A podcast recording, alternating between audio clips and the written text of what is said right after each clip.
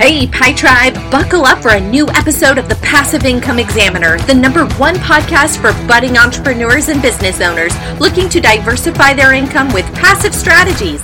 Welcome to season two, focused on building successful online businesses with evergreen marketing solutions. I'm your host, Lindsay Sutherland. Thanks for joining me. You know you have an amazing product.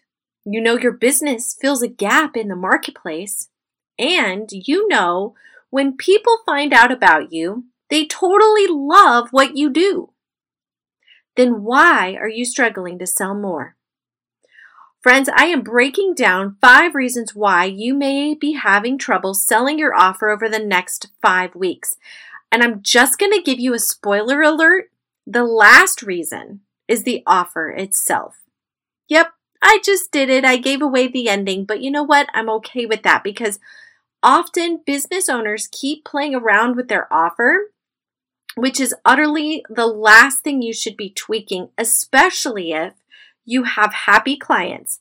Let me tell you why. Clearly, if your customers are happy, then they felt that your offer had value. In other words, they felt that what they spent on purchasing your product was reasonable and more importantly, the execution was great. They're happy campers, right? Now, instead of listening to the customer, sometimes what happens is we get wrapped up in this almost desperation mode and we start doing things like discounting price, offering coupons or bundles, and or in some cases completely changing the offer altogether in a desperate attempt to sell more or make more money. And what really needs to be addressed rather is the messaging. So people will not buy from anybody if they don't know what they're buying, if they clearly cannot see what it is that they are being asked to purchase. Recently, I had a business owner reach out to me to manage social media.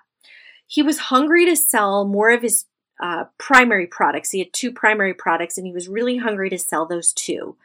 Was hoping that I could work some magic in social media land and explode his sales. Firstly, social media growth, as we all know, doesn't happen overnight. And organic growth can take even more time, which he really didn't have.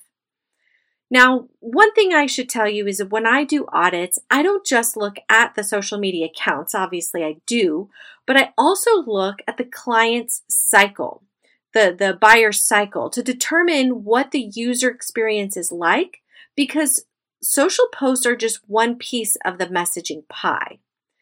The landing page they are directed to and other pages on the website all play a role in communicating not just the offer, but also the transformation the buyers can expect.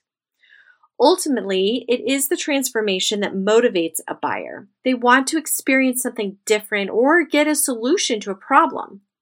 The first thing I noticed with the content overall for this particular client was that the messaging was not clear. It was vague, which left the, the reader, namely me in the moment, feeling unmotivated and really more confused than anything. So the point is, if your messaging isn't clear, your buyer will be confused and move on without making a purchase. So the question then is, how do you make your messaging clear? Or more importantly, what if you think it's clear, but it isn't to another person? So really ask yourself that. And I'm going to give you a solution here a little bit later. So stay tuned and stay with me. So, number one, your messaging is not clear. That could be one of the problems. But clear messaging is only one aspect. Concise language is important also. Friends, people are absorbing content in shorter and shorter intervals. I recently was listening to a podcast specifically talking about TikTok and how people think 30 second videos are too long. I mean, it's mind blowing. Of course, then we're here on a podcast, which is long content. but in in all, when you in total, when you look at all the content that's being produced, the shorter the content, the, the more rapidly it's being consumed. Therefore, wordy, convoluted dialogue confuses people and overwhelms them, and they will bounce right off your site. The goal is to take your client down a bunny trail that leads them to making a sale. It starts with a hook. Then you want to validate that hook with at least three to five important and strong key points. Maybe even offer social proof in the form of testimonials and then give them the offer they can't refuse. So that is in short how you want to structure your content. If you want me to, let me just repeat that for you so you can hear it again. Because when you, when, and by the way, when I'm talking about content, I'm not talking about social media posts. Clearly, this, those are like micro bits. But the goal of the social media post is to direct them where? To the link in bio, right? We've all seen that. And what's on that link? That's the big question. And then what is written there? That's kind of what this step is about. So the goal again is to take the client down the bunny trail that leads them to making a sale. It starts with the hook. You want to validate that hook statement with three to five follow up key points. Offer social proof in the form of testimonials. Or another way I've seen social proof is, you know, proof of sale, right? Like oh, I've sold you know, 30,000 of these t shirts or whatever. And then give them an offer they can't refuse. Okay, so that's your format. At the end of the day, the buyer is only thinking about who? Themselves and their needs. So, this is the reason your content needs to demonstrate this exact thing. What can they expect to receive? So, demonstrate in your content what problem you solve or what awesome change your service will have in their life. In the car business, we called it the with the what's in it for them. So that's what you want to focus on. The offer is important, yes, but people will not even consider it if they're not at least feeling compelled to even look at the offer, which is what unclear and wordy content does. It turns people off before they even have a chance to look into what you're selling. Here's a few extras that you can add to your messaging. Write your content so that it highlights how you are different from others in your industry. It's okay to boast a little bit, obviously, tactfully, right? You may be the best kept secret in your industry, but it shouldn't be because you haven't shared with people how you are better. This was the case when I started with the Log Home Company. Being humble people, the management team didn't want to brag or come across as boastful, but that was stopping them from sharing the basic facts about what made their product unique and special. Here's the way I look at it by not telling the world what made that company great, we were doing a disservice to people who were doing research about log homes because they were missing a great opportunity at getting the best of the best log home builder. Now ask yourself this question Are you doing your prospective clients a disservice by being too shy to put yourself out there? Are you muting your greatness in your messaging? And if so, I guarantee that your competition will continue to outshine you. That's just the brass tacks, all right? so, really, the key to that is to put yourself in that frame of mind. Am I doing myself do you have podcasting questions? Are you looking for a community where you can learn and grow as a podcaster? Hi, I'm Greg, creator of Indie Drop In Network. Join me and Jeff Townsend, aka the Indie Podcast Father, on Twitter Spaces every Monday night at 9 p.m. Eastern for Podcasting Power Hour. Every week, we are joined by experts on different aspects of podcasting to help the community learn and grow as creators. We tackle questions from podcasters at every level. Just go to podcastingpowerhour.com for links to the space and to hear previous episodes. That's podcastingpowerhour.com. Am I doing my client a disservice by not telling them X, Y, and Z about your brand and your business? Another great tip is to demonstrate your authority on your topic. Be the voice of fill in the blank with what you do. So be the voice of passive income, be the voice of contracting, be the voice of the automotive industry, be the voice of whatever it is you do. Commenting on threads that are related to your business, posting thought provoking content that challenges the industry, and writing or speaking on your topic in long form content are all great ways to establish your brand as the authority.